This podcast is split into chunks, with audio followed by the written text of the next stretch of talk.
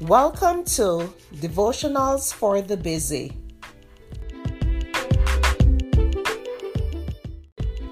The topic for today is sweet peace.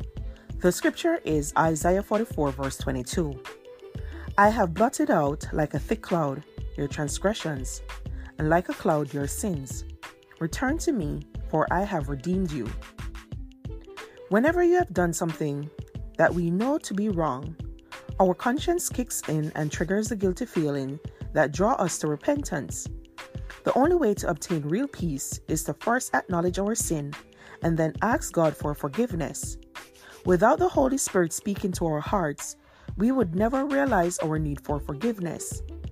Sin always separates us from God, and if we want to restore the bond between us and our Lord and Savior, then we need to ask God to forgive our transgressions.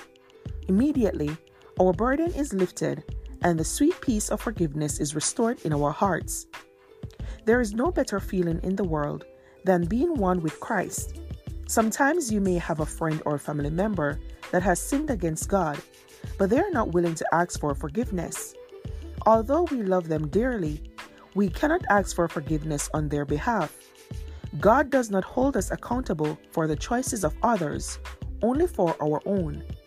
Neither can we repent for them. They must want and ask for forgiveness for their own sins.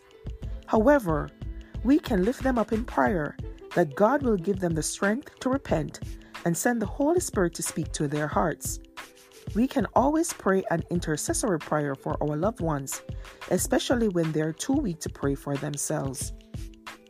This episode is brought to you by Shopify. Whether you're selling a little or a lot, Shopify helps you do your thing, however you cha-ching. From the launch your online shop stage, all the way to the we just hit a million orders stage. No matter what stage you're in, Shopify's there to help you grow. Sign up for a $1 per month trial period at shopify.com slash special offer, all lowercase.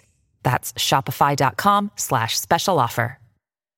Thank you for listening to Devotionals for the Busy.